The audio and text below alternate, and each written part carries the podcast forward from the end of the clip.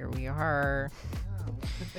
We, we haven't gone anywhere, have you? Yeah, uh, I hope you brought a snack or a drink. I don't know. It's five o'clock somewhere. Yeah. Um, it's also Saturday. Screw it. yeah. Um,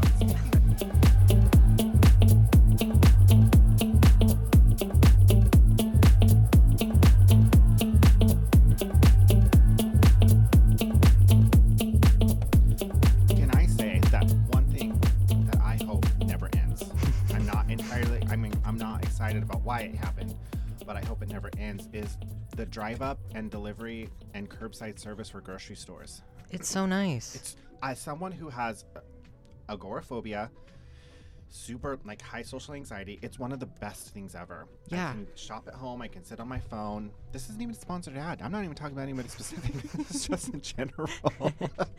they can shop on my phone, add it to my cart, drive up to the place, tell them I'm here, and they some really nice, lovely, well, in my experience, some really nice, lovely older lady comes out, tells me all about her life, and puts her Hell yeah. puts my groceries in the back seat, which is a lovely experience all the way around. Yeah. Yes, Mhm. that's awesome. It's fantastic. Please don't stop that, people. Yeah, Restaurants, grocery yeah. stores. Going going on top of that, I used to work at the Ramones in Wildberries, Mhm. and I tell you, the people that worked at the juice bar were so freaking cool and so freaking chill. Really? I, I I don't know, y'all. Be nice to your juice bar baristas. Like they, they deserve it, and they will hook you up if Be you nice- do. yes. Be nice to baristas, ser- like grocery store workers, The retail service industry in general. Yes. Fucking, can we ah, please just take a second and just think about how much nicer we could be to all retail people, customer service industry, all of it, please. Yeah. Yeah. Also, I went into um, Wildberries, I think, the day of Halloween this year, and um, the person at the juice bar had the best makeup out of all of them by far.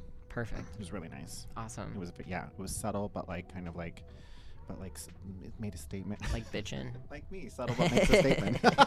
Perfect. Speaking of making a statement, let's hear all of yours. all of mine. all of your statements. all of Well, first we're gonna start out with some disclaimers, uh, trigger warnings. Uh, we're gonna be talking about religious, my religious experience. Their um, potential trigger warnings could be manipulation, gaslighting, coercion. Um, uh, like I said, I'll be talking about my religious trauma.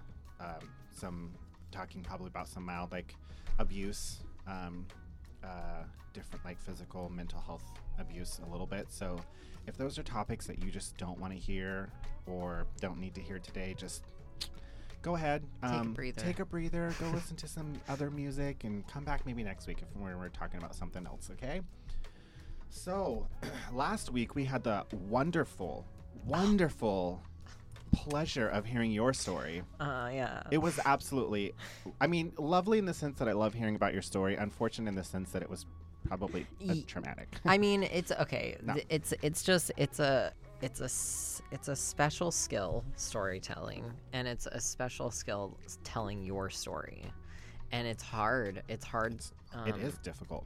It's it's hard to be vulnerable, but it's so worth it. I you know like, I just I hope this I hope this opportunity to be vulnerable is really um, more freeing than anything. Oh, I, I, you know what? Honestly, it's there's no downsides to it, in my opinion. It's it, I think it's helping us. Yeah. It's helping us to process. It's freeing. It's liberating. Um, it's also helping people that are listening, and I know this for a fact because people have been telling me that. Like I, Yeah. like I mentioned last week, reconnecting with an old friend who's kind of going through a very similar experience, um, them Mhm. and their partner. So it's, you know, vulnerability is. if you haven't watched it or seen it, go right now to not right now after the show.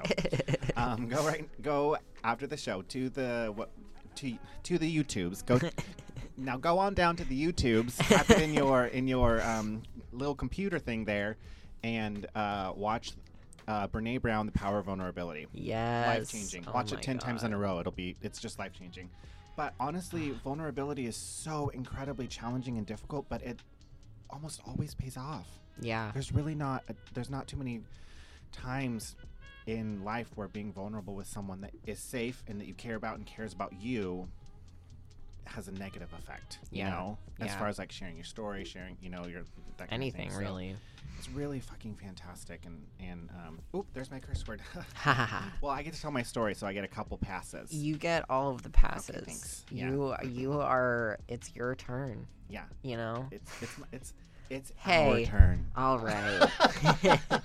and that's the plug for the day. Have a good night, everybody. nice being here. Talk to you later. Yeah, okay. here we go. Um, okay, so I'm gonna dive into me. Yeah, Um, well, dive in. Let's go. Yeah. Okay. Um, uh, so I, I've been looking up. So kind of in preparation, by in preparation, right before we got here on the on the drive over, because that's my day of preparation. I looked up like the. So I was raised. Um, this is. Get ready, people. This is going to be like there's no there's no no point A point B. It's all over the place. Just Time isn't yourself. linear. Yeah, Hang grab on onto to your your seat. Yeah, exactly. I was born into and raised in um, Pentecostal Christian religion.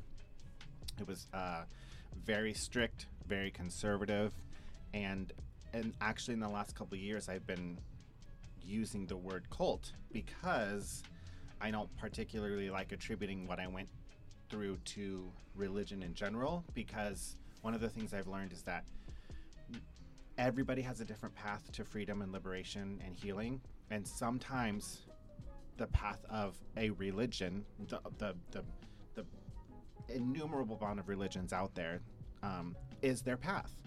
And i don't ever want to discredit or invalidate that. Right. but what i went through i've realized that religion was the tool that they used to create the environment of of, of trauma and, and abuse.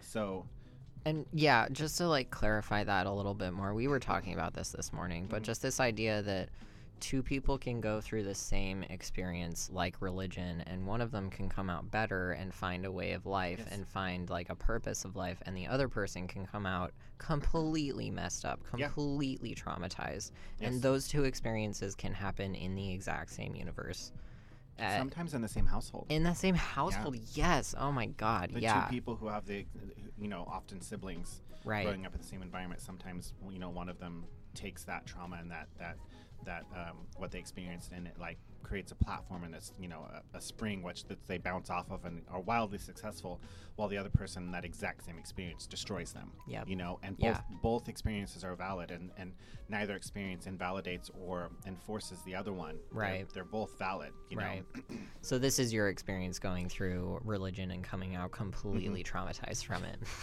100% effed up all across the board yeah. the only thing that works, the only thing I could do well now is my eyebrows, which you can't see. So you're just gonna have to take take my word for it. I can see them. I'll vouch for you. Thank you. They're pretty great. They're pretty great. Anyways, um, so I, uh, being born in, and I was um, multi generational, um, like like my my um, mom's parents were like fundamental to starting the church that I went to. Mhm.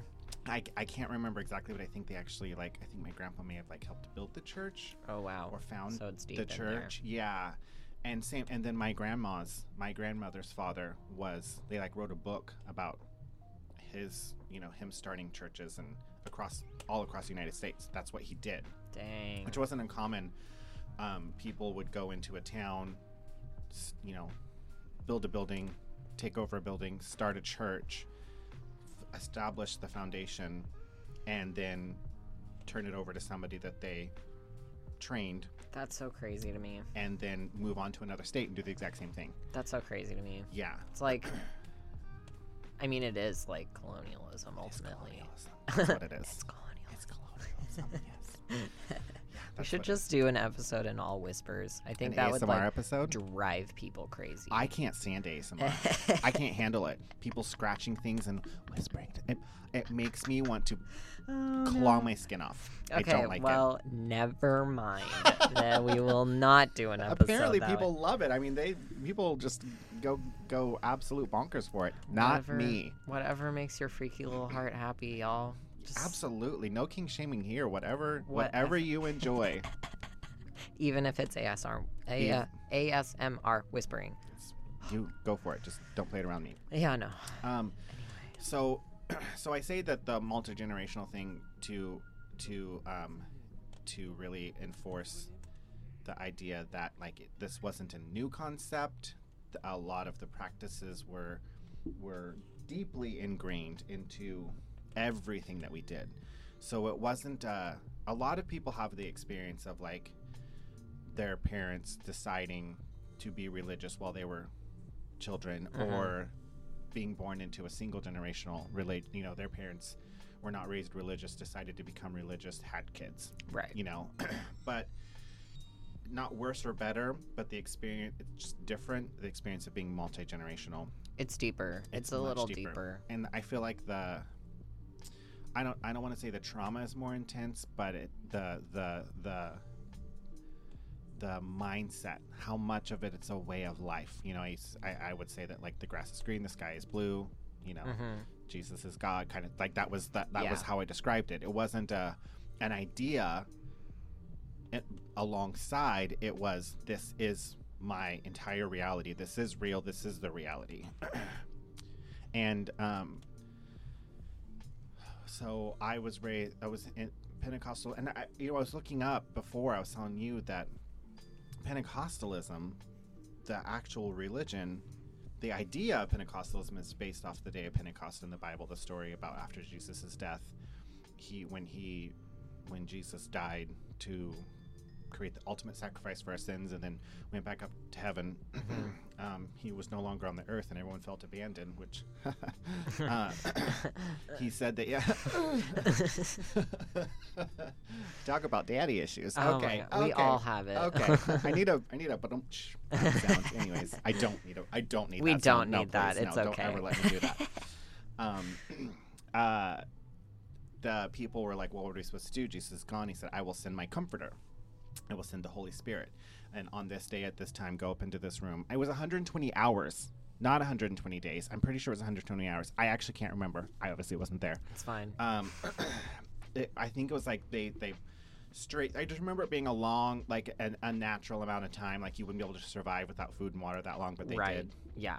And then they prayed, and then the Holy Spirit came down in a, as a mighty rushing wind and filled the room, and everyone had fire above their heads, and then they all spoke in a different tongue, a, a, a heavenly tongue, and that was the sign Wow. that the Holy Spirit had come, and that was the the as we were taught the origin of Pentecostalism. So in my mind, I thought that Pentecostalism specifically, not just Christianity, because it wasn't this what this was Pentecostalism was like we were Christians, but also Pentecostals Right. and um, and so in my mind, we were led to believe that Pentecostalism started from that day, from the Bible times. That was, but the the the, the religion, Pentecostalism, the religion, actually started in like 1901, like the oh, early oh, 1900s. she's a baby. Yeah, not that long ago yeah. not yeah. that long ago someone again kind of was like well it was it was a time of indifference in religion a lot of people started disagreeing about religious reli- religion and so they were like well Mhm. this is what i think and started a religion and here we are today you know Yep. um, which to me is just so difficult. I, I, difficult because when you have that experience of religion and you're taught that that this is how life is and how it's always been, and then you start finding these holes, and you're like, wait a sec, so it was some guy just made this up in 1901 Yeah. you know like and this isn't how it is not everybody believes this this isn't the world like what Yeah. what? Yeah. Like it's so earth shattering. It's so like you feel that. well, you don't feel like it, it. It is the foundation by which you have built your life on disintegrates. Yep. Doesn't crack, doesn't crumble, doesn't fall over. Completely disintegrates, and you free fall into the world. And and are, I, I describe it as that that that um the Alice in Wonderland when she falls into the the you know the, the rabbit, Rabbit hole hole. and she's just floating in nothing and trying to grab onto these things. I that's how I felt when when when I came out of religion. When I find like when my reality finally broke, it was like I just felt like I was free falling, free floating into the world, the not the entire expanse and universe that is what we understand to be reality, trying to grasp onto anything that made sense, which nothing did. You know, because I not only was I free falling, I had no tools or concepts by which to grab anything to fall on, to to put underneath my feet. I I not only didn't have the education, I didn't have the tools by which to educate myself, which Yep. really indicates how deep the the manipulation goes and how deep the controlling goes is that it wasn't they weren't just controlling how you thought or what you thought. They controlled how you they controlled how you got information. So they weren't just controlling their information, they were controlling how you got information. Yeah. And that is wildly abusive. They have a lot. They they retain a lot of control. Yeah. In that in that dynamic, oh, absolutely. Which is the whole point. which is the whole point. I think I said that on our first episode, which wasn't recorded. Sorry, so I'll say it again. um, that, like, when you reduce my religious experience and a lot of religions, not spirituality, a lot of religions in general, Mhm. when you boil them down to what they are, it ends up being about control. Yep. They're trying to control people, and Yeah. that's not if if that's what your religious experience is boiled down to, that's not positive. Yeah. If, um, in fact, i if you are actually experiencing spirituality, you will feel freer, not more controlled. Yeah. Um, so that's kind that's the the fund like the fundamentals beginning of Pentecostalism. But and we were we were the we were s- spoke in tongues, ran around the church, jumped and you know jumped and hooped and hollered, and I'm doing that in air quotes because we say that all the time hmm um, spirit filled speaking like the whole we were it when when I, when people are genuinely seriously talking about pentecostalism and when they're making fun of it those two extremes that's what it was like. Yeah. it is the, it was the stereotype. It is what you think it is um, that when you're like oh my god that's so far out there. That was it. That was us. And you know it was very misogynistic. Yeah. um, uh, very men were the teachers, men were the spiritual leaders, the controllers of everything. Men Mhm. controlled everything. They made all the final decisions. Yep. Our entire now, I, I do want to clarify too. Um, there's a couple people like my grandparents and the, uh, the pastor that was pastoring the church when I was a kid. Really wonderful people who happened to also be Pentecostal Christians yeah. but like fundamentally they were really lovely people loved loved l- just loved people and and really like some of the um some of the best lessons i've learned and the things i've learned about love are from those people you know so they, yeah. it was very much a like this is how we believe because this is what we believe is right but i'm not about to tell you anybody else is wrong kind of thing you know I feel like where people go right in these religions is when it isn't their only identity. Like if people get wrapped up in like I am a Christian, Yes. like Christian Hulk, Yes, like that's yes. all I am. Mhm. It's it's really minimizing to how layered and how in depth that person is. Like Yeah. you're so much more than your religion. oh absolutely You're so much more than so much religion. more than you're so much more than any aspect. I mean, we've talked. I think we've talked about the fact that like you know your identity as a queer person. It's Mhm. just one like it's a huge deal. it's a not, facet. but it's only a facet of who you are. Yeah. It's just a part, just like everything else you Yeah. know about you. Exactly. Um, so it's anything that anything that has that much control over your life is usually not ideal. yeah. Um, so I just, but I just want to preface that because when I think of people, you know, my mom, my grandparents, and the original pastor of the church, literally some of the most beautiful people I've ever met in my entire life. Now, the pastor that took over from that one, horrid, Yeah. horrible, awful, like one of the worst people I've ever met in my entire life. Absolutely awful. Um, uh, so yeah, so we were that church. We were that that type. Um, very, very, just very, very, very Pentecostal. And you weren't allowed to interact with other No, we call them wards in Mormonism, but other like churches. we weren't allowed to interact with anyone outside of church. So our church was very small. I think at the in my entire um 25 years that I went to that specific church, the most people we ever had attending there at one time was 200. wow. And the smallest was like 50 or 60. Wow. And part of that 50 or 60 was like my grandparents, my family, me. wow. You- Like, yeah. Very isolated. incredibly isolated and growing up we weren't allowed to we were not only not allowed to hang out with people who didn't go to church we weren't allowed to hang out with people who went to other churches because they were too liberal. yeah, they were too like God. we weren't allowed to go to like youth nights at other churches. We weren't allowed to go to um, anything because it was because so the the the stand the standards the the everything about my church my experience was um I'm just gonna put that there so I can see it because I keep looking at it sorry oh I don't okay I know what I just You're doing great. Okay. Um, the outward appearance was one of the top priorities in our church. Yeah. Absolute top priorities. Yeah. And most of the requirements fell on the the women. Again, preface when we say men or women, I'm talking about um, not gender identity, sexuality. I'm talking about at that time what they viewed. They were- they only viewed two genders. There was a man and a woman. Yes. Yeah. So um, that is not our um, that is not our view. That was the view of that church then. Yeah. That's just the language that they understand to use. Correctly. I mean, correct. Yes. Um, uh, so most of the rules fell on the women as far as outward appearance. Um, women weren't allowed to wear pants. Women weren't allowed to wear makeup. They weren't allowed to cut their hair. That changed as it kind of went on, cutting their hair and stuff. Women, but when I was a kid, kid, women were allowed, weren't allowed to cut uh, color their hair.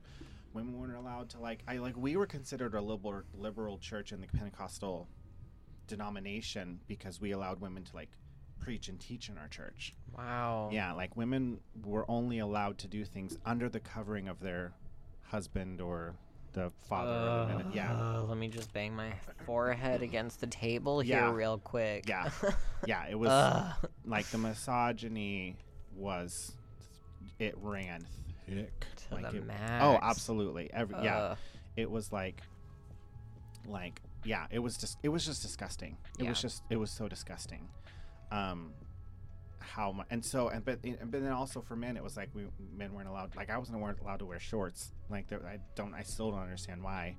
Um, we weren't allowed to wear tank tops you know because it was scandalous. upper calves. You gotta cover are you those. kidding knees like we like like knees like yeah. God yeah it was it was was absolutely ridiculous. Were women allowed to wear pants at all? no.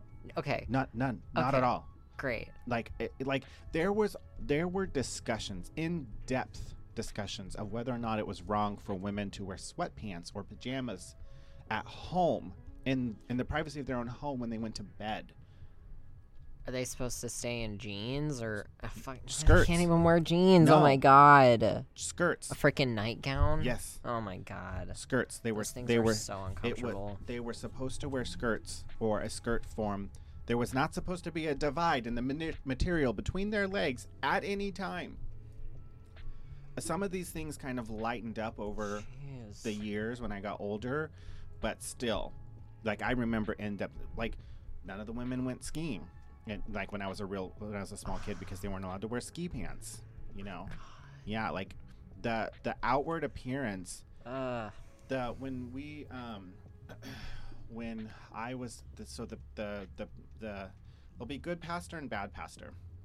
Um, bad pastor when bad pastor took over that's what we called the leader of the church by the way was the pastor um, i mean that's a pretty general reference but just in case Yeah.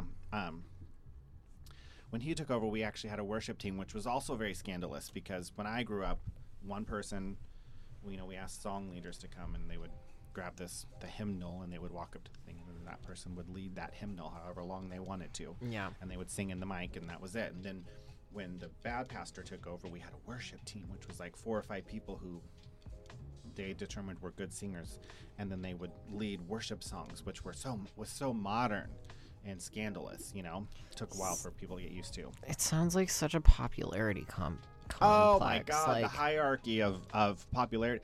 That that was the other thing of like like the the bad pastor got like he got so much like he was so narcissistic, so narcissistic and encouraged that kind of like there was definitely a hierarchy like if you were on the if you were on the um the like the the uh not the worship team but like the like the, the, the group of men that controlled like the, the, the ministry like if you were a, a Yeah. minister leader Yeah. you know it was such this privilege you know we go to breakfast Yeah. once a month and talk about what we're doing in our different religions and how we're give- masters of the universe. oh yeah give him reports like we'd have to type and he had like very like we had to show up to restaurants in suits and ties for our for our, our um, once a month Ah. meeting, and we had to give him reports in paper printed out, like so he could read what we were doing and approve or disapprove it. He had the right at any given time to veto anything we wanted to do, even if we even if it was something like there were projects that I had worked on. Um, cause surprise, surprise, I was like in charge of like all the artistic stuff most of the time. Um, and if we were doing something that was like artistic and he didn't like it, he could cancel the day of, you know, like that kind of stuff. It was it was such a power trip. It was it was so gross. Um, but uh, yeah, the outward appearance was so was the most important thing, and there was so much control over that, and and um, and I don't remember. Yeah, the isolation. Going, I I I lost my train of thought, but the isolation was really intense. So we weren't allowed to have. So I didn't have like, I didn't have like friends outside of the church. Uh, growing up, I didn't have.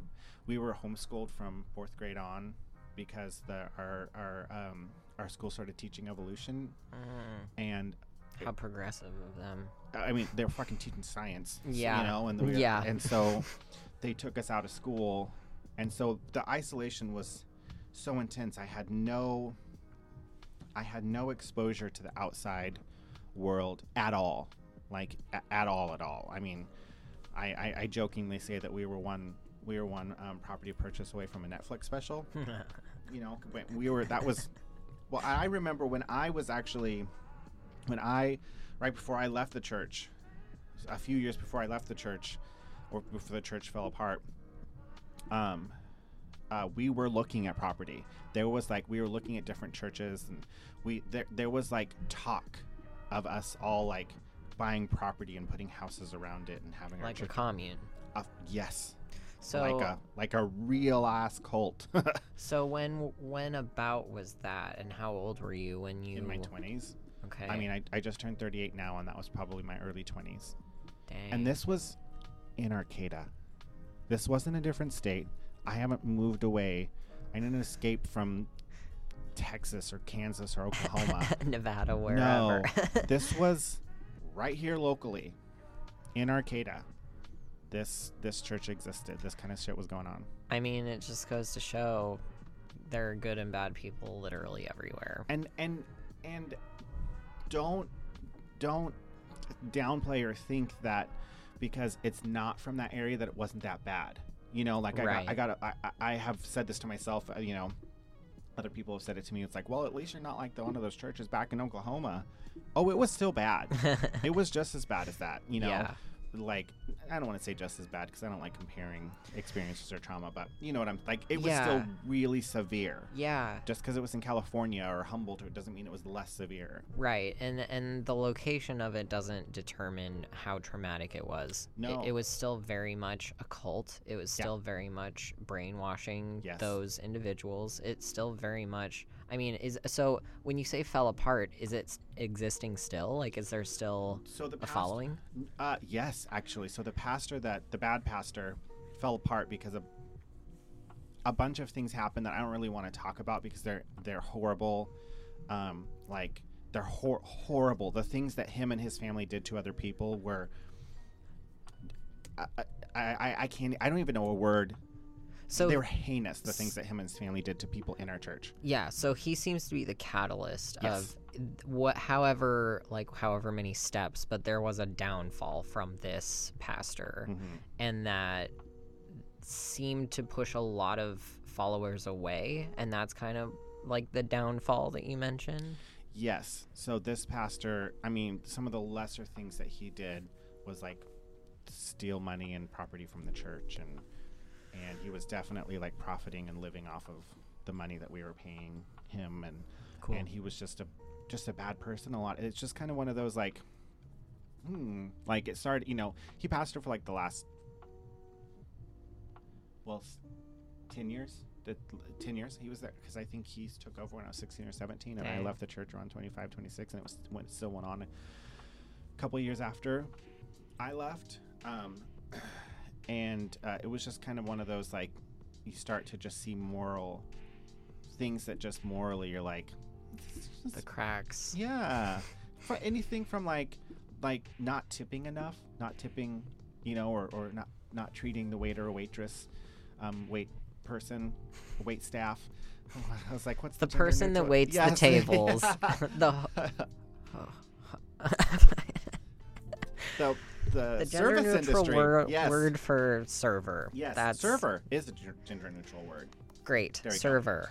Um, uh, just little t- little things like that to like huge things of like them, you know, lying to the church and convincing the church that they were giving money back to them when really they just stole a house from the church, essentially legally stole a house from the church that had Wow. existed for the benefit of the church since it was founded. Wow. kind of st- and that was some of the lesser stuff that he did that was just financial stuff the the stuff morally, morally ethically and personally that Yeah. him and his family did to the church is like beyond beyond The ripples are still yeah. happening. oh 100% here we are Here we talking about on a radio show you know Yeah. um so decisions that he so it just kind of like started to people just kind of started to like realize he wasn't that great of a person and then you know once you mm-hmm. start questioning one thing you start questioning everything and then he kind of like you know the and then the, the big there was a big event moment and catalyst that happened that was like the event was so intense that one of his family members went to jail for it oh wow. yeah. So what we're not talking like, like, we aren't you know someone, you know, whatever said something like, know like legal issues. legal like one of his family members broke the law like wow. which breaking the law is blah, but like the thing that he did deserved punishment. Yeah. You know Yeah. and that that was kind of the and then the thing th- after that happened they like circled the wagons and like um which i don't know if that's a really good saying to, thing to say but they rallied that's Yeah. they rallied um uh Actually, now that you think about it, I'm not a great saying is it You know, well, okay, so what it brings me to is like pilgrims, right? They circle Oh. the wagons to like protect oh, okay okay each okay. other. But but what makes me question it is like who are they protecting against? exactly that's what i was thinking Okay, so anyway, so of they course rally. i was thinking i was thinking like animals coyotes Yeah, wolves but, uh, logic. that's probably not knowing Probably not. Knowing Not the people that taught it to me, that's probably not where it came from. Yeah. So ra- they, so they rallied. exactly.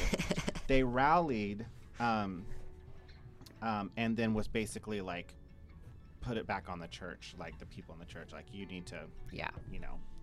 So Gaslighting. It wasn't our problem. Oh. This came because you weren't honorable or worthy or enough. or like. Oh yeah, they did it, but they said sorry, so you have to forgive them because you're a Christian. Yeah, and if get you over don't, it. And if you don't, you're a bad Christian. So no consequences, no. Um, also, again, I would like to mention that the person that did this was a, a man, so of course Freaking men. I mean, not all anything. men Not for men. real, but like I'm of them. so over No. men right now. I'm just so over that arrogant like. Ooh. Anyway, sorry. Yes. I digress. Um. Um, no, it's a great digression. um, so yeah, so I mean, that's like the over. I want to say that's the overarching, the big picture, the kind of like the big, the big Mhm. points. But the thing that was re- that's really traumatic that stays with me is the um, the um. I just I need to, I need to get my anxiety rock. yes. Oh my god. I forgot my anxiety rock too. the the thing that really makes it um uh challenging is the day to day stuff. The um the, the the brainwashing, the manipulation, the convince you know, the stuff that like like like the um that Jesus is always watching, that God can see all of your Dude, thoughts. oh my god. That kind of that kind of stuff is like it, I don't even know how to I don't even again I don't have it in my vocabulary to, to tell you how how disturbing and traumatizing it, it is. You it's it's so it's so funny um that you mentioned that because today and yesterday maybe like just the latter part of this week i have been overwhelmed with anxiety in an everyday every situation sort of? Mhm. experience and i realized that it's because if i do something wrong i still feel like there's someone watching me and Yeah. taking a little tally against my name Oh, so yeah. that you're you know like i'm gonna pay for these wrongdoings Yes, later Absolutely. and it's and and i feel like that's kind of it goes back to like how deep and everyday it is because that perspective that everything that you do wrong is being marked against you, holy shit, how much freaking weight and pressure and like man, if you just go through life seeing all the things that you do wrong, of course you're going to believe that you're a shitty human. and only seeing the things that you do wrong. Because Yes. Pentecostalism, um, you know, they they teach and talk about love, but they focus on punishment. So it was like everything was fear based. You know, The they talk- conditional love. Yes, the conditional love. They talk they say unconditional, but they always there's always conditions. Yeah. People are like, "Oh, heaven and hell," but there was something to look forward to. They didn't talk about how I mean, they did talk about how amazing heaven was, but it was always like this wonderful, beautiful place that you'll go to when you die if you don't do this, this, this, this, this, and this and this. And if and uh you know, like the and everything was fear based. You don't want to go to hell, so everything you do is you don't want to go to hell. Hell is a horrible place. Right. Eternal torture. I just want you to. I don't want you to imagine because it's traumatic, but I want you like we were told from kids, just like fairy tales or or like Mother Goose, you know, fairy tale stories. We were taught about hell. That if we were taught about the rapture, which the rapture was an an, an undisclosed time that Jesus was going to come back and take all of his faithful servants. Um, and I say servants intentionally because that's how it was taught to us. We Yep. were to serve him. Yep. Um, uh, he, he was going to come back at an undisclosed time and take all of his faithful servants back up to heaven. And if you didn't, if you were caught in a moment of unawares, and it was uh, it was impossible to be perfect because I remember them teaching us as kids that every night we went to bed, we were supposed to do our nightly prayers and ask Jesus to forgive us of any sins we didn't know we had committed. So we were not only responsible for the knowledge. That's why I have a saying that I said that people aren't responsible for the knowledge they don't have, because we were taught as kids that we were responsible for the knowledge we had. We are also responsible for the knowledge we didn't have. So we were going to be held accountable for sins that we had committed that we didn't know were sins. That is terrifying. and and it it just i mean okay yeah it's it just like it makes I, I i don't mean this disparagingly but it makes you feel crazy Yes. because you are not only it's it it's is just, maddening. it's maddening Yeah. it's so much to put on not only a human like if we're talking about an, an adult human that's whatever like that's hard enough is what i'm trying to say No, I know what you mean. but putting it on a child who doesn't have any vocabulary to understand the world around them, and then you tell them that everything that they are doing wrong has an impact on their afterlife salvation, they're a freaking child. Yeah. They just want to play. They aren't putting so much stock into No. w- when they die, what's going to happen. Yeah. Like, oh my God, I'm And so not only- fiery. not only children that don't like oh they don't care they're children they just want to play but they don't children don't have the the they genuinely don't have the the the brain capacity they don't have the tools the knowledge the education the ability the development that's what i'm Yeah. looking for they don't have the development to understand the applications of those things. So, you know, if I'm saying to this now, like I'm saying, communicating this to you, this idea to you now that everything you do will have a um, have a, a, a consequence on your e- eternal life. Mhm. You have the ability to process that information, understand that you're going to be only be held responsible for things you know that right or wrong. That you un- you have the capacity to understand the difference between right or wrong. You understand moral and ethics, ethics, and and you know gray areas and all of this kind. You understand all those concepts. Children don't. yeah. Everything exists in extremes for children. At least it did for me. Um, um, which mental health. Let's. That's a whole other. I think we need like an, a, sep- a separate episode to talk about that. yeah. Um, uh, like kid, everything exists in extremes. So there was, you know, like everything was wrong or everything was right for me, Yep. and so everything was wrong. Since I couldn't guarantee that everything was right, everything was wrong. Yep. All of my thoughts were wrong. Yep. So I constantly, as a child, from my earliest memory, remember like having to control my behavior because I genuinely thought I was going to hell. So add on top of that, just that general foundation, uh, ex- fu- like fundamental experience. Add on top of that, mental illness, mental health issues, um, um, like diff- like like just dif- processing Mhm. issues, learning issues, Mhm. that kind of stuff. Add on top of that that I'm a queer person and have never once like knew I was like didn't know what queer was, didn't know what gay was, didn't know Right. what anything like that was, had no language for it, but knew I was different from moment one. I knew I was different. And Interesting. I, I well, and it wasn't that I knew I was different. It was that I was who I was, and I knew that was wrong. Does that make sense? Yes. Yes. So uh, when people ask like, "Oh, when did you realize you were gay?" or "When did you realize you were," you know, I identify as non-binary, pansexual, queer now, but the lang- the only language that I had at that time right. was gay.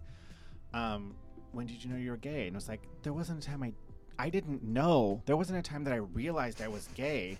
There was a memory of, oh, I'm something that is horribly wrong. That is like I'm I'm this. I know I'm this. I don't know how not to be this, and this is wrong. Yeah. You know what I'm saying? Yeah. like that i didn't have that that moment of like oh oh i'm attracted to these types of people and I, i'm attracted to to to men you know again Yeah. using that language at that time Yeah. i'm attracted to men and being attracted to men it was wrong it was like oh this is what i am oh that's wrong like it just learning by by by proxy that this behavior is bad Yeah. you know Well, and to to go back to to where children are concerned, like children are not stupid. They just know what they know. Yeah. And honestly, that's not a lot to start Yeah, out with. totally. Absolutely. And it's uh it's it's important to make it very clear that children also don't have the ability to be very critical and say should i take what this person is saying to heart? Everything is should i believe Yeah. that? Yeah and they're very literal you know? They're very literal. They're especially very me clear like straightforward and it's it's just you know like you were saying they only have the words for what they know Yeah. and and so you're you're ultimately trying to not only like figure out your own stuff but you're trying to differentiate who you can trust i, I- guess like as an adult now Yes. like you're trying you're you're I mean, this is not coming out right but i'm you're- following you you're basically like not only being an adult right now, but you are also trying to reparent yourself and allow those childhood years to maybe happen, to Yes, maybe yes. heal, to uh, Yes. be there without any judgment or pain. And that is a lot of backtracking, Oh yeah. but that's also a lot of like right now processing. Yes. oh, I I um I have said before that I believe that you like you have to you there are experiences and lessons and things that you learn in life development like development has to happen. So if you're stunted in development, this is this this, isn't something I've learned. This is something I observe and how I feel. Mhm. You know, if you're stunted in development when you're a kid and you were forced to be an adult, or you're forced to grow up or you're forced to do things that kids aren't supposed to do you have to have those those childlike experiences at some point. So if you put them You off to. when you're a kid and it just kind of backs up until you're adult then all of a sudden you're doing exactly what you said. I'm trying to be an adult hold down a job deal with all of the, the trauma and stuff that i'm dealing with now while also having to reparent myself while also having to experience all these childlike things. I mean sometimes i'm like sometimes i feel like i'm ready to go take on the world. I'm managing i've taken my i've take i've taken my meds i've gone to work i'm feeling great and sometimes i just want to sit at home and play with legos Yep. like no joke just want to sit at home and play with legos or or color in a coloring book which is those are fucking amazing Honestly, do, by the way whoever doesn't color, like just give it a freaking try. It'll calm the shit out of you. yeah and if you have focus issues like if you like if you can't focus on things like coloring is such a great way to like bring everything in. So one uh, you know right now is a great time to like play a song take a break yeah. um, and i want to talk about like the the next thing i want to talk about is like my experience um my experience as I became aware as i started to um as i started to uh realize who i was realize what i was and then realize how wrong it was as far as my queer identity and what that kind of experience was like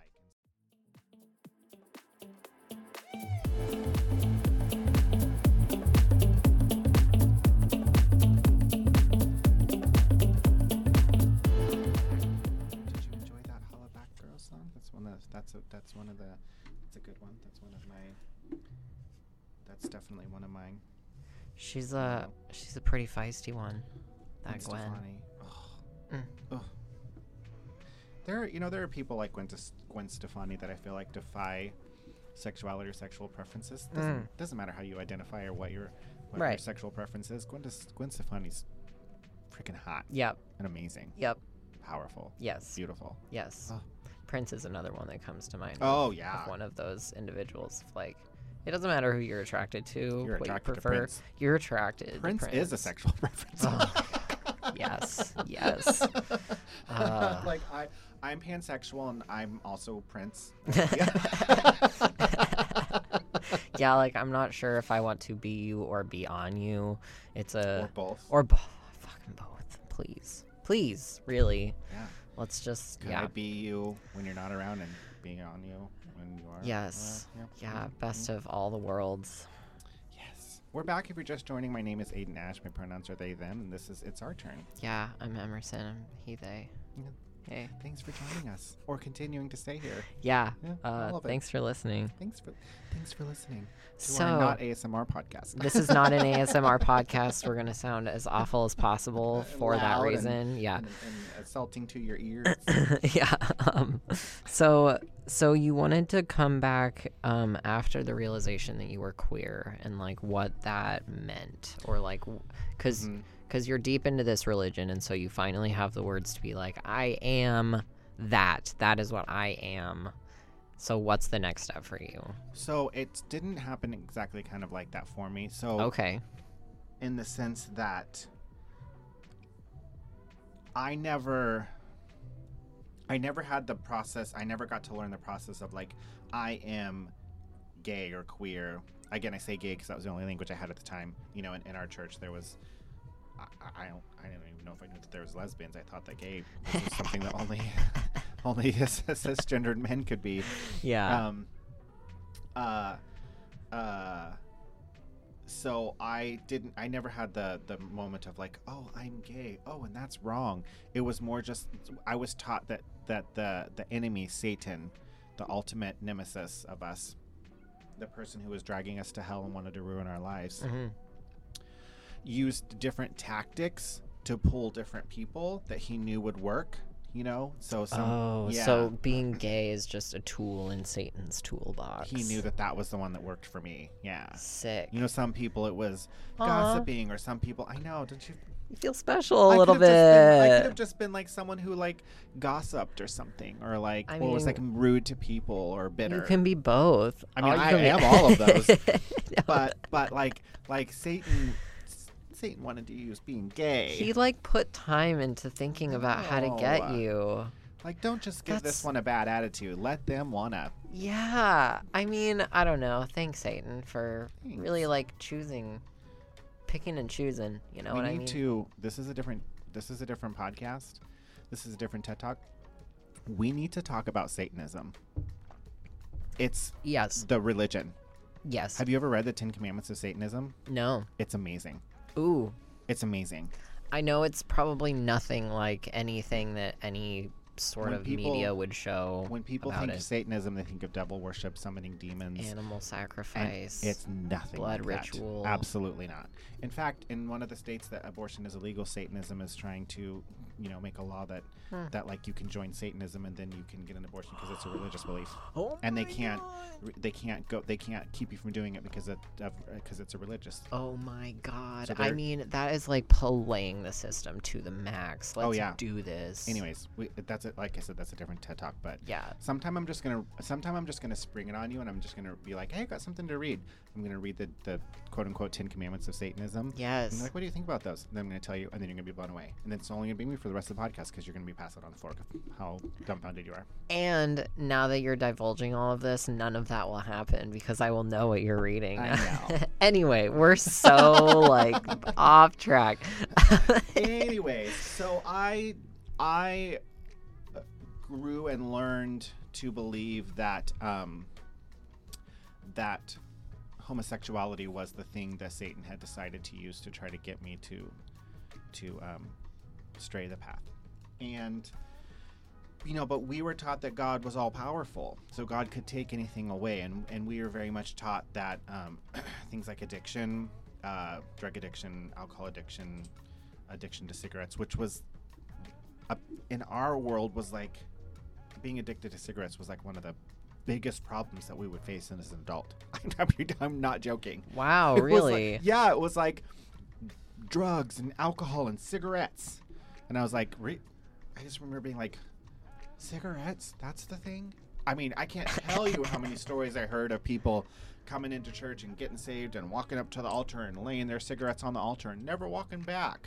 Never. St- First of all, they were probably lying. They were closet smokers, which good for you. Um, and and you know, second of all, that's just not how it works. That's not how addiction works. And you know, third, what cigarettes? Like that's the yeah, worst that's thing. the big. I mean, so strange. I don't know. You gotta, you gotta, you gotta make a like a martyr. I guess Us- is what I'm totally of something. Yeah, like a an example, make a spectacle of something. Yeah, But it was also Yeah. the hierarchy of sins was so outrageous because it was like they talked a lot about the things that they thought were going to be problems that were really obvious and bold. But like like they didn't really talk about homosexuality a lot because it was like just it was so obvious that it was Yeah. such a it was so obvious that it was so horrendous that are like why we don't even need to talk about that. yeah, We don't need to talk about like you know murder like you know like we don't need to talk about murder like everyone knows murder is bad. You It's know a one of the one of the should know this. commandments. Yeah, Yeah. like yeah. So I learned. So then you know, but we served a an all powerful God that could do anything. So you know he people come down and and and pray through. That was a big thing. Pray through. You know, you would Mm. go down to the altar and you'd stay at the altar for however long it took till you prayed through your issue, your alcoholism, your whatever, your sin. You stayed there and you prayed, and then you prayed through it, and then you walked up and you never did it again, because that was Jesus. He was That's that powerful. works. Yeah. yeah. So I spent the most of my my um, teenage and um, early twenties adult life uh, begging, pleading God to deliver me of homosexuality. And I don't, you know, again, that's a concept that a lot of people understand, hmm and a lot of people talk about, and they understand that difficulty. But a lot of times, what I don't hear talked about is the um, the absolute torment of every single week. You know, um, you know, without I, I don't know how to like express this without you know like you know puberty what happens with puberty you know you start having your sexual awakenings and and discovering the things you're attracted to discovering yourself and Yeah. and so so every week i'd be down at the altar praying because i discovered myself again Yes.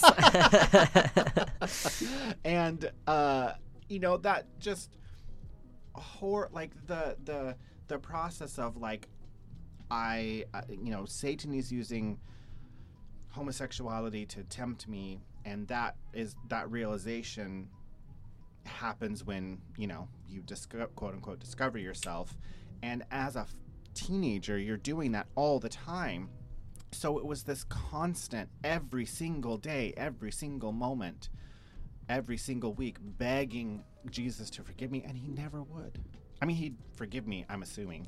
Um, but he never would deliver me he'd Yeah. never take me he'd never take it away and that kind of mind fuck of like I don't want this to be a part of me because I want to be a good person and the only way to be a good person is to not be like this and I desperately in the depths of my soul want to be good. I want to be a good person and this is the only way I know how to be a good person and you won't help me do it. So Yeah. I'm by definition a bad person Yep. all the time. No matter how nice I am, no matter how much I help people, no matter how many good things I do, no matter how how I strive every single day to do the things that we universally understand as being good, like treating people with kindness and helping Yeah. others and all these things.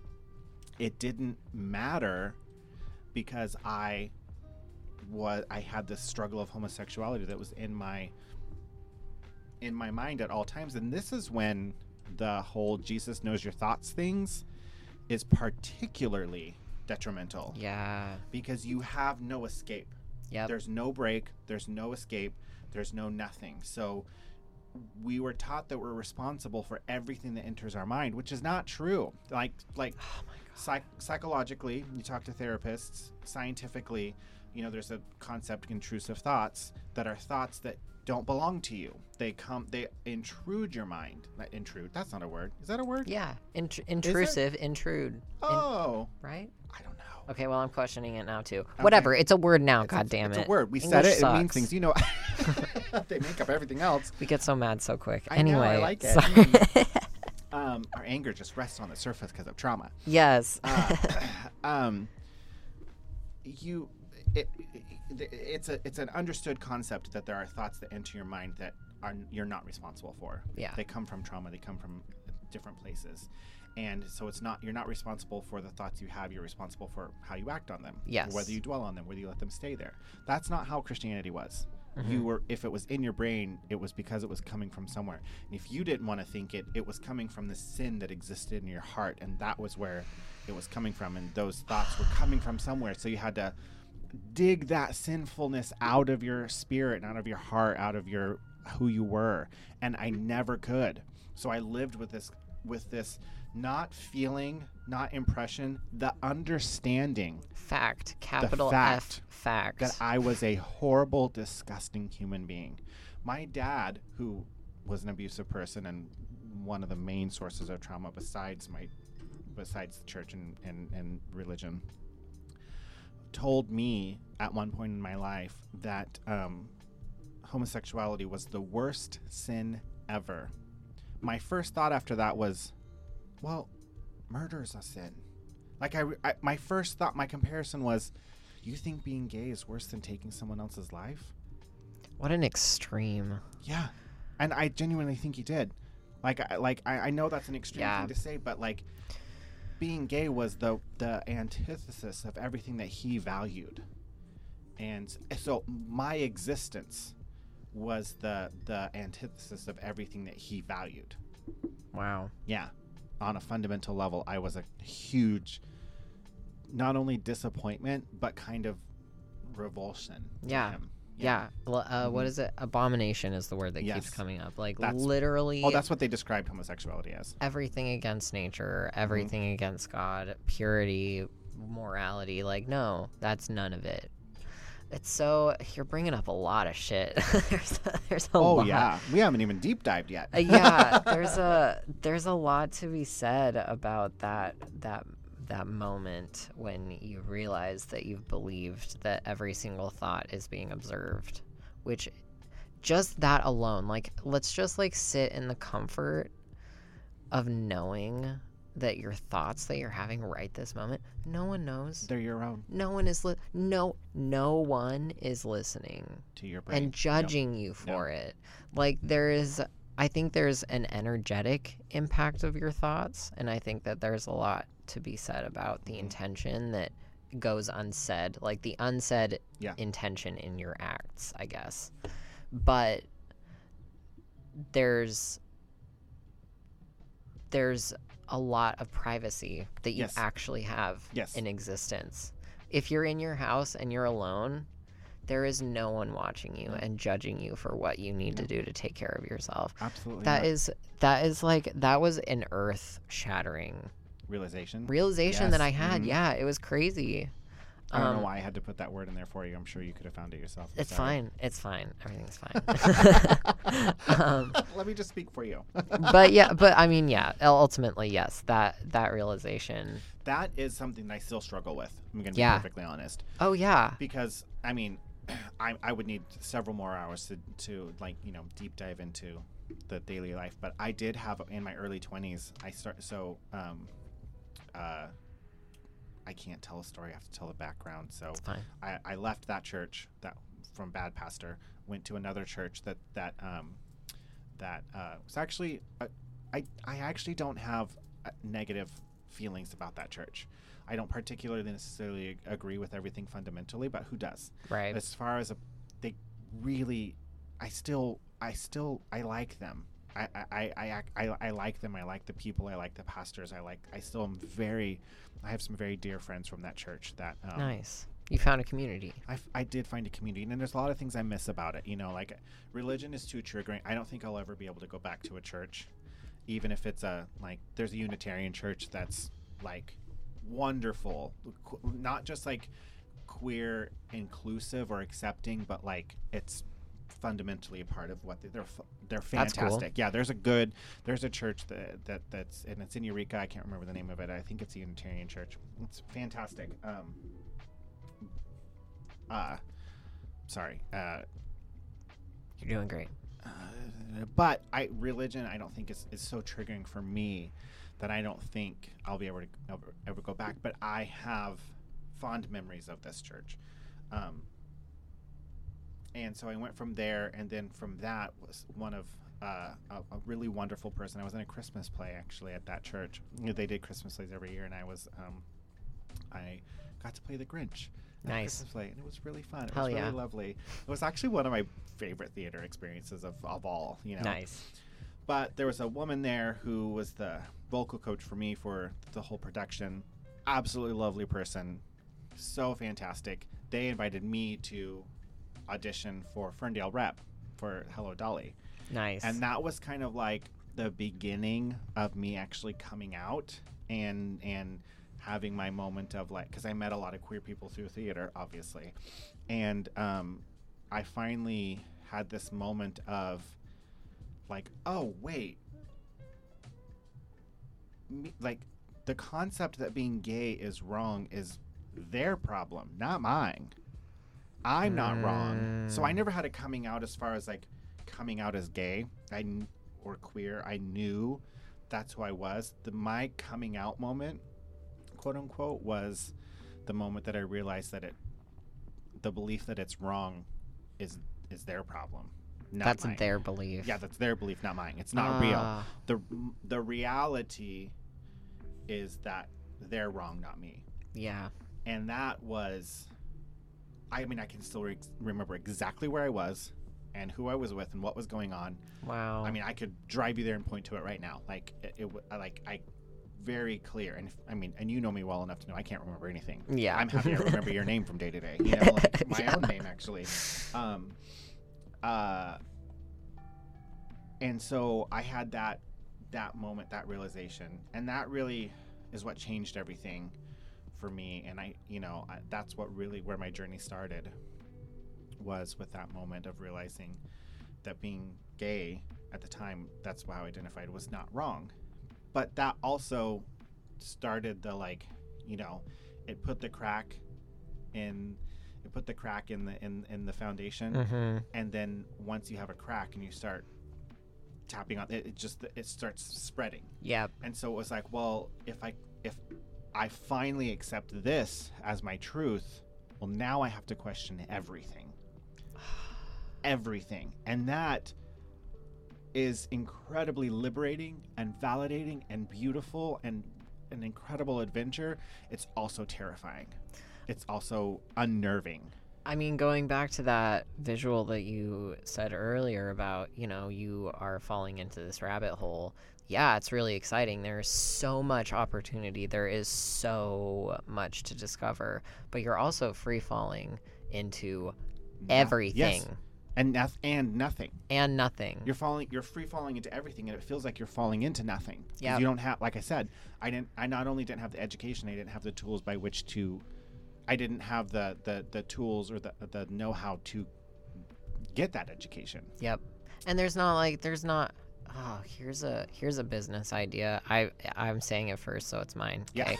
Um there's no like copyright there's copyright copyright Yeah. there's no there's no people that are like, "Hey, we help you recover from religious trauma. This is what you need to know about how emotions actually work. Here's what you need to know about what money management looks like. Here's what you need to know about like what you should look for in a partner if you are looking for a partner. This is what like how normal sex drive is and it's okay to have more or less of it. Like all of this you all can of these things it doesn't matter like that's not wrong that's not oh, bad. You, can, feel good physically Yes, period? Like yes. that alone you can like your body. You can wear things that are quote unquote unmodest. You, Yes. the list just you can goes. literally do whatever you want. And nobody is like there to catch you in this rabbit hole. There's there's no role there. No. And so you're just like again you are having to scramble and catch up on those years of managing yourself and you have to freaking manage yourself. And you have to, you have, you still have to go to work. You still have to make money. You still have to pay bills. You still have to, Yeah. not run into other cars when you're driving. Like you know, Yeah. like you, you have to still be an adult. You still have to do all of the things that is already overwhelming and Yeah. unnerving.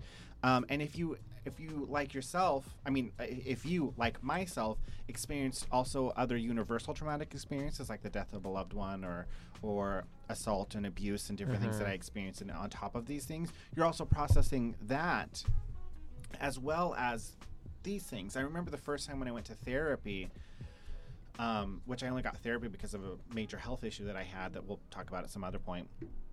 Um, I was eh, just kind of like giving them the overall overview of my life and all the things that I experienced up to that point. And I just remember him being like, wow, okay. Um, and like genuinely, just like, I was like, oh, fuck. I broke another I broke one. a th- yeah.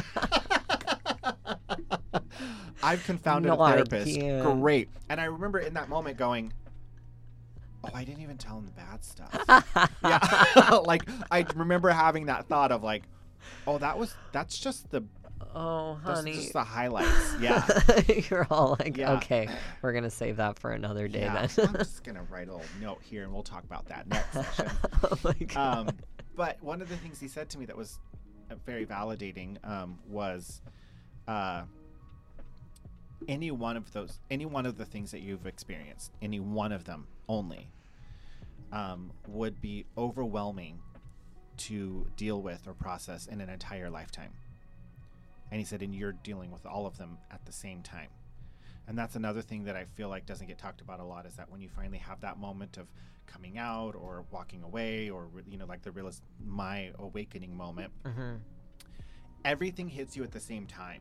Yep. Your whole past, your future, your your sexuality, your uh, your you know, dealing processing what you believe and what you don't believe. The foundation falls out from it. It all comes rushing at you at the same time, and that's the the the um, the the paradox is that you're you're free falling into nothing while also a huge wave of everything is hitting you at the same time, and you're like, it's more like tumbling in a wave Mm. you feel like you're free falling in nothing because you can't grasp anything, but actually something is Oh. just constantly rolling you over and over and over and over, and you feel Oh, like you're drowning. That's a good visual. That's a good visual. That's, that's what it felt like, Yeah. honestly. And mind you, at this time that I had this awakening, you know, again, another thing in my experience, I feel like what happens a lot. And again, I'm not saying these are negative things. I feel like this is just kind of like a universal understanding that we kind of think of how the process goes. It's how I thought it was going to go hmm we think that people have their awakening, they're coming out, they're whatever. And sometimes it has to do specifically, you know, me having my awakening about religion being directly related to my sexuality was the path that I had. A lot of people like I feel like being queer was the path the the the thing that that put me on the path and pushed me towards my awakening. People have religious awakenings um and the thing that pushes them on that path is completely different. Right. You Right. know, I'm not saying that being queer is the only way that you can find that you, you know, have that awakening. It happens Right. for a lot of people in many different ways. yeah. Um, um, but at that time that I had my awakening, you know, we think that, or I thought that it was going to be like, cool. Now that I've had this realization, everything's going to get better immediately because now I, you know, now I just, I know, I understand it all. No, I was still at that time, uh, waking, like, dreading going to sleep, like, still actually secretly praying and asking God to forgive me just in case He really did exist and just in case I was wrong. And I was still waking up in the middle of the night, just out of a dead sleep, waking up saying, God, please don't send me to hell. Please, begging, Oh waking up out of a dead sleep, begging Jesus not to send me to hell. So, uh, yeah, I had my awakening, but that doesn't mean the trauma doesn't go away. Right. That doesn't mean, and that's something that I think that a lot of times we forget and it also can be really discouraging because we're like well now i know now that i have this knowledge everything else is going to go away right Yeah. it doesn't Yeah. unfortunately that what the knowledge does is give you that first tool to find the path and often that path looks like therapy and and groups and friend new friendships new relationships Mhm. new all these different things that you are responsible to do yourself most of the time Yeah. because like you said there isn't a there isn't a um you don't see a commercial on TV about have you experienced religious trauma? Call one eight hundred. You know, Help uh, me. yeah. What, I was gonna say Help something me, a God. more inappropriate, but um, that too. uh, and it will help you. And you know, actually, uh, a little side story. That's one of the things that I wanted to do with my life. Like if, like if, if you know, if, if fairy god person showed up and said, "You can do whatever you want with your life with, you know, with this, With know, a wand, fairy dust." yeah. yeah.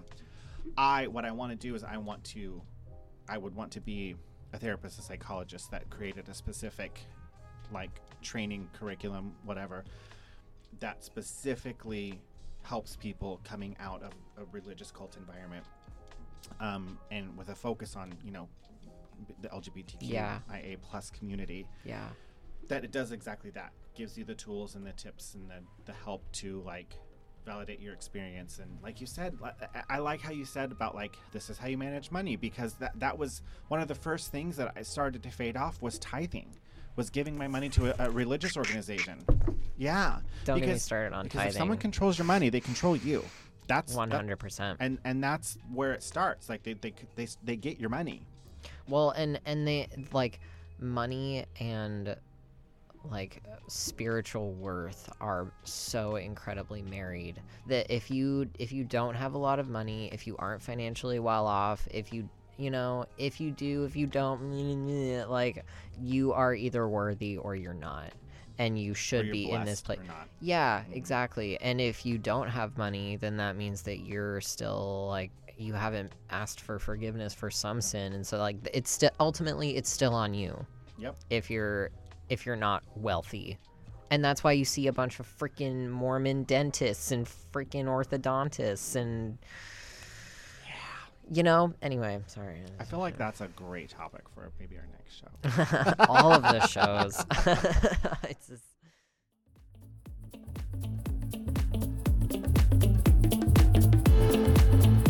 So it's our it's the the last couple minutes of our show where we like to do we're doing a deep dive. deep dive. And I have I have a question for you for this deep dive. I have I will have an answer.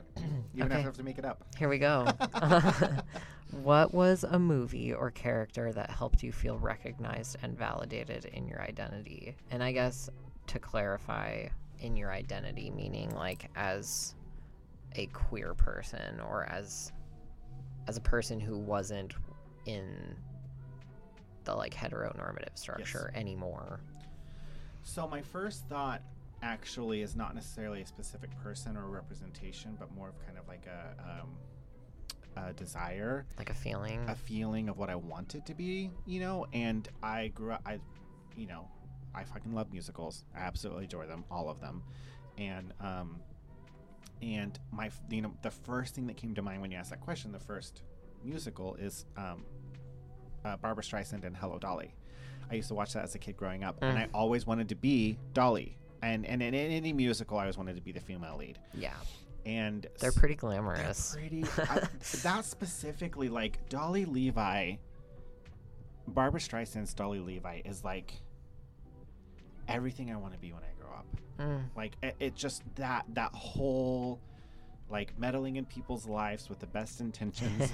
always having a response, talking too fast, looking amazing, effortlessly, being funny, like all of those things is just like who I want to be.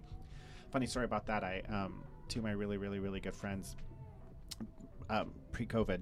This was pre-COVID days. The um, Eureka Theater would do like they'd play like an old movie on like Wednesdays and Sundays, Mhm. and on, on one of the weeks they did Hello Dolly. So I made two of my really good friends go and watch it with me. First of all, they loved it, life changing as it was for me. nice. And second of all, after they watched the movie, they said, "You know, we understand you a lot more now." so, but one of the what how I'd like to answer that question is one of the the really detrimental things that religion has done to me and and the environment that I was raised in, you know, cult things is I'm so conditioned to react and think negatively about queer things that even after I came out and realized and started my queer journey, I still reacted negatively to all queer things, and it's still something that I struggle with now. hmm Um, Just so responsive.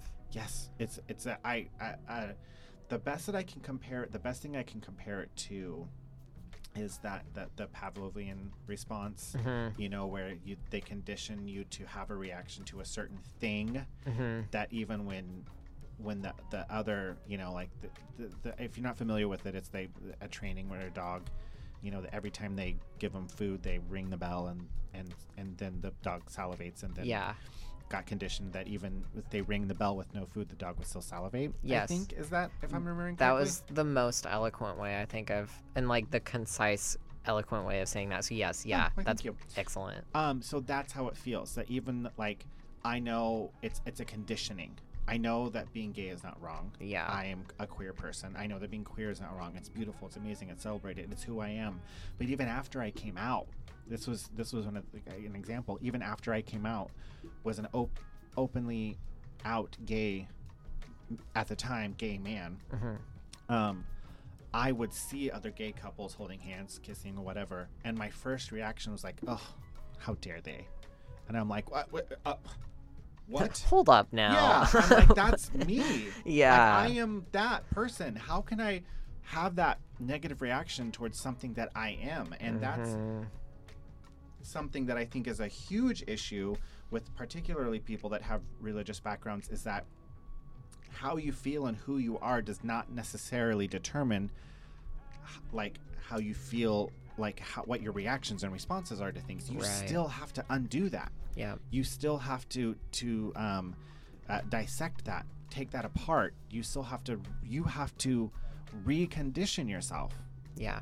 to not have those reactions. Yeah. And that can take years. It can sometimes never happen. Sometimes for the rest of your life you have the reaction and then choose to have have a different action, you know? Well, and that's if you're even conscious enough to observe your reaction, Yeah. or if you have the belief that emotions are not just completely like visceral, Satan based Yeah. physical sin responses. Like, that's that's many, many years of working with that as as a foundation. Without that, there is no there is no growth no. in that in that realm at all. Period. No.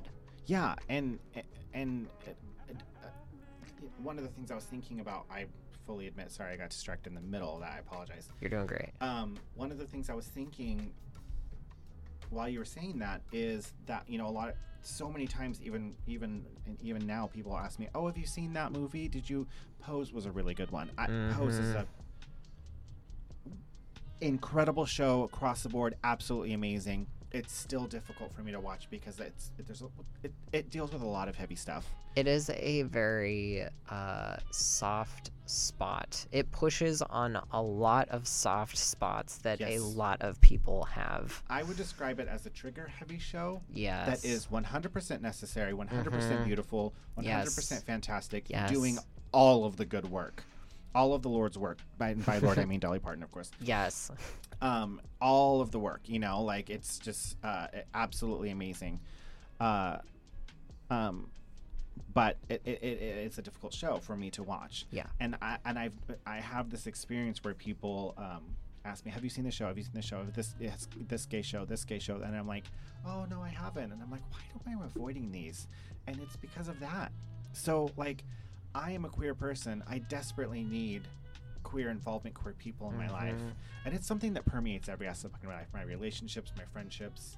Um, the the media I consume, Yep. um, everything, ev who I follow on Instagram to who I don't, all of this being afraid that you know this person from from my church or my family is going to see this person that I follow that like Mhm. always does thirst traps and I'm like oh well I can't do that because what if my you know so and so from church sees that person without a shirt on then they'll then they'll know I'm gay and I'm like oh my Yeah. god are you kidding me like it, th- It still matters to you. still- you still have that conditioning and it's really just coming out just acknowledging who you are even accepting who you are does not always open up all those doors for you to receive what you need Yeah. you know Yeah. just like being like the the journey by with by which you learn to accept and love yourself does not always allow you to receive what you need. That's Yep. that's a, a really that's a different aspect of of of growth and healing that takes a long time and is really really difficult Yeah. to do. Yeah. Um, and I, admittedly, I still haven't done a lot of it. Yeah. and that's it's that's really hard. So I would say, my I don't mean to interrupt her. No, no. I would say that my answer to who is there someone that you know helped me realize or identify or what the answer to your question is that I'm s- I'm still looking. You're I'm still learning. them. I'm still learning how to accept that in my life. It's there. I mean, it's there somewhere. I'm still learning how to to receive that. love. Mhm. Yeah, There's a deep dive right there. Ooh, Um, for another for time. another show. For another, for the, actually, we are at the end We are. of our time here today. Yeah. Thanks so much for tuning in, everybody who is listening right now. It's been amazing. It's been beautiful. I love it. I love all of you. Yeah, and thank you, Humboldt Hot Air. Thank you, Wild Berries. Yes. Thank you, uh, all of our friends and family and loved ones that are still with us. yeah, They're still listening. all spirit? this, I don't know. Yeah. I think, yeah. Anyway. That could go I'd in a to- dark way. I'd like to thank the director and thank everyone for this award. It's- Yes, like an yeah. acceptance speech in the best way possible. I'm not And- even making fun of you. and world peace. And, and world on that on world peace. on that note. well, Gracie Lou Freebush, yeah, it's been a wonderful that's exactly day. what I was thinking. Gracie Lou Freebush. Oh. That's a drag name right there. Oh. Oh, it is. Gracie Lou 100%. Freebush. oh, uh, I love it. Anyway, Yeah, Okay. we love y'all. We love y'all. Have We'll a good week. Take care of yourself. be nice. Be good to yourselves this week. We'll see you next next Saturday at 1 p.m. yep. Have a yeah. Take care, y'all.